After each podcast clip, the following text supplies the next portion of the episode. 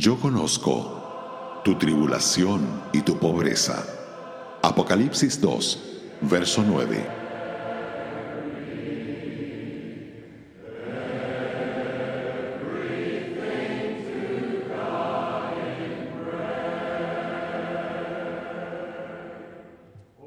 Siete veces en las cartas a las iglesias de Asia, el Señor Jesús dice, yo conozco.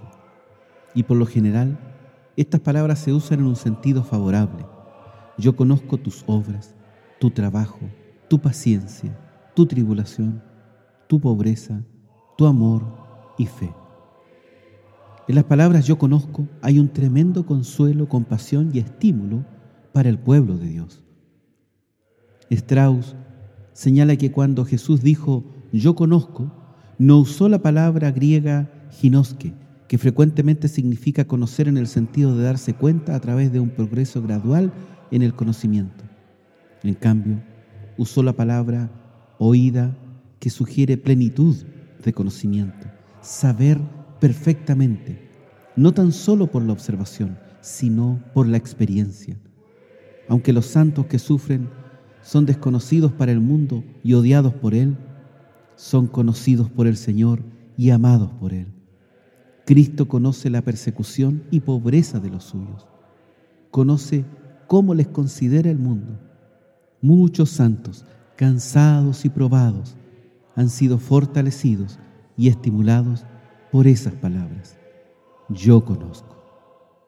Estas, pronunciadas por nuestro Salvador, tocan nuestros problemas con la sonrisa de Dios y hacen que este sufrimiento del mundo no sea comparable con la gloria venidera que ha de manifestarse en nosotros.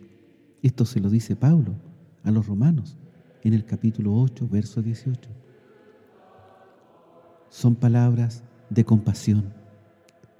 Nuestro gran sumo sacerdote conoce lo que estamos pasando porque Él también ha padecido lo mismo.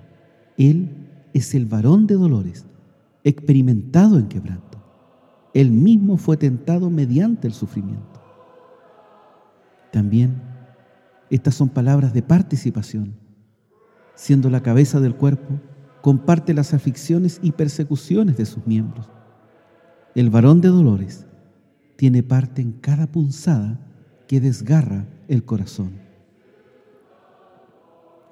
no solamente conoce nuestros problemas intelectualmente, los conoce como un asunto de experiencia presente, los siente. También estas palabras son de ayuda prometida, como nuestro Paracleto va a nuestro lado llevando nuestras cargas y enjugando nuestras lágrimas, venda nuestras llagas y hace retroceder a nuestros enemigos. Finalmente, estas son palabras de recompensas seguras. Conoce todo lo que hacemos y sufrimos a causa de nuestra identificación con Él. Lleva un registro cuidadoso de cada acto de amor, de cada acto de obediencia y paciencia. Un día, no muy lejano, nos recompensará abundantemente. Si estás pasando por un valle de penas o sufrimiento, escucha al Salvador que te dice, yo conozco. No estás solo. Él está contigo en el valle y te llevará a salvo hasta llegar a tu ansiado destino.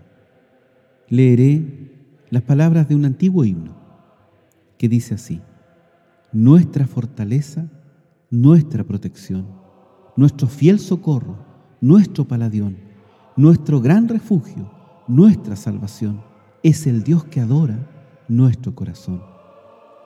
En el coro dice así, nuestra fortaleza, nuestra protección, es el Dios que adora nuestro corazón. Luego añade dos estrofas que dicen, que la tierra toda cambie de lugar y los montes rueden por el ancho mar. Nuestra fortaleza firme habrá de estar, porque lo inmutable no podrá cambiar que otros en sus fuerzas quieran descansar o en las que este mundo les promete dar. Nunca todas ellas se han de comparar con las que pudimos en el cielo hallar. Amén.